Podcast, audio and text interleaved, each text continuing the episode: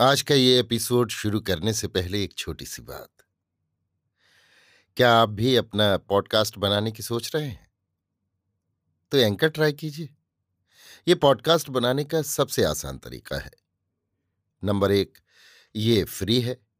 Number दो, इसमें कई सारे ऐसे टूल्स हैं जो आपको अपने फ़ोन और कंप्यूटर पर रिकॉर्ड और एडिट करने की फैसिलिटी देते हैं।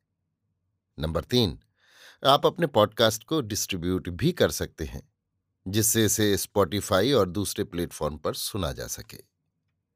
तो डाउनलोड कीजिए फ्री एंकर ऐप या विज़िट कीजिए एंकर डॉट एफ़ पर अपना पॉडकास्ट स्टार्ट करने के लिए। ये तो थी एक छोटी सी जानकारी, और अब शुरू करते हैं एपिसोड का सिलसिला। तो आज के एपिसोड में, लीजिए सुनिए आचार्य चतुर्सेन शास्त्री के लिखे उपन्यास सोमनाथ के 104वें भाग, पाटन की ओर को मेरी यानी समीर गोस्वामी की आवाज़ में। फतेह मोहम्मद का अपनी प्रेयसी को लेकर इस प्रकार का एक गायब हो जाना अमीर महमूद की समझ ही में न आया। शोभना के कौशल की उसने कल्पना भी न की थी। अमीर फतेह मोहम्मद पर बहुत खुश था। उसी की सहायता से उसे ये महत्वपूर्ण विजय प्राप्त हुई थी। अब इस समय जबकि उसे बड़े से बड़े इनाम की आशा थी वो क्यों और कैसे वहाँ से गायब हो गया? बहुत सी कल्पनाएँ अमीर ने की।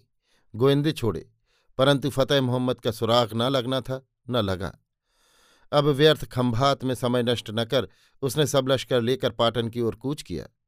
उसे लूटे हुए उस अटूट धन की बहुत चिंता थी, जिसे वो सेनापति मसऊद और अपने उस्ताद अलबरूनी की देखरेख में पाटन भेज चुका था। वह अपनी मूल सेना से भी देर तक पृथक रहना नहीं चाह रहा था। वहाँ यद्यपि उसे विजय मिली थी और उसकी समझ से, उसकी प्राणों से प्रिय चौला देवी भी उसके हाथ आई थी। परंतु उसने पहली बार ही अपनी सत्रह विजय यात्राओं में निरीह नागरिकों का जमकर मुकाबला करने का सत्साहस देखा था। इससे वो भयभीत हो गया था। उसकी प्रधान मुहिम फतह हो चुकी थी। उसके प्रत्येक सिपाही के जीनों में सोना, चांदी और जर जवाहर भर चुके थे। अब किसी का मन लड़ने में नहीं, अपने घर लौटकर मौज मज़ा करने में था। अपने बर्बर सिपाहियों की मनोवृत्ति वो खूब समझता था, तथा इन भेड़ियों को पालने का ढंग भी वो जानता था। इससे उसने लौटने में देर करना ठीक नहीं समझा। शोभना ने जिस शान और शालीनता से उससे वार्तालाप किया था, उसने उसकी हिरतंत्री के तारों को झंकृत कर दिया था। जीवन में पहली ही बार उसने समझा कि किसी औरत पर काबू पाना और चीज़ है, पर उसका प्यार पाना बिल्कुल जुदा चीज़ है। महमूद पढ़ा लिखा अधिक न था। पर कवित्व के मर्म को जानता था, भावुकता उसमें थी, फिर उसका ये वार्धक्य था, जब हृदय स्वभावतः कोमल और भावुक हो उठता है। जीवन में पहली बार उसने एक औरत के सामने आत्मार्पण करने के स्वाद का अनुभव किया था। उसका मन प्यार की पीड़ा से कोमल और भावुक हो रहा था। इस समय फतेह मोहम्मद को निकट पाने के लिए वो बेचैन हो उठा था।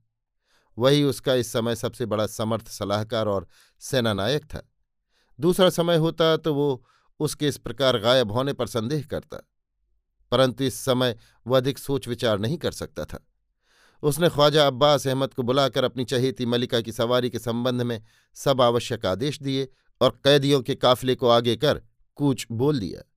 लश्कर में सबसे आगे बाजा, गाजा, धौसा और निशान का हाथी था। उसके पीछे ऊँटनियों पर तुर्क तीरंदाज थे। इसके पीछे अब्बास अपने पाँच सौ सवारों के बीच शोभना रानी को ले जा रहा था। शोभना की सवारी एक दिग्गज हाथी पर थी, जिस पर सुनहरी अंबारी कसी थी। शोभना की सवारी के पीछे हाथियों पर खजाना था और उसके पीछे अमीर अपने बलूची सवारों से घिरा ऊँचे काले घोड़े पर सवार चल रहा था। सबसे पीछे रसद, डेरे, तंबू, राशन और बावरची, तोशाखाना साई सादी थे। अमीर का ये लश्कर मीलों लंबा था और राह में जो खेत गाँव बस्ती आती थी, सब उजड़ जाती थी। गाँव के निवासी गाँव छोड़ छोड़कर भाग जाते थे। बहुधा बर्बर सैनिक का कारण ही जिसे भी पाते मार डालते, लूट लेते, आग लगा देते। कहीं किसी की कोई सुनवाई नहीं थी। अभी आप सुन रहे थे आचार्य चतुर्सेन शास्त्री के लिखे उपन्यास, सोमनाथ के एक सौ चारवें भाग, पाटन की ओर को मेरी यानी समीर गोस्वामी की आवाज़ में।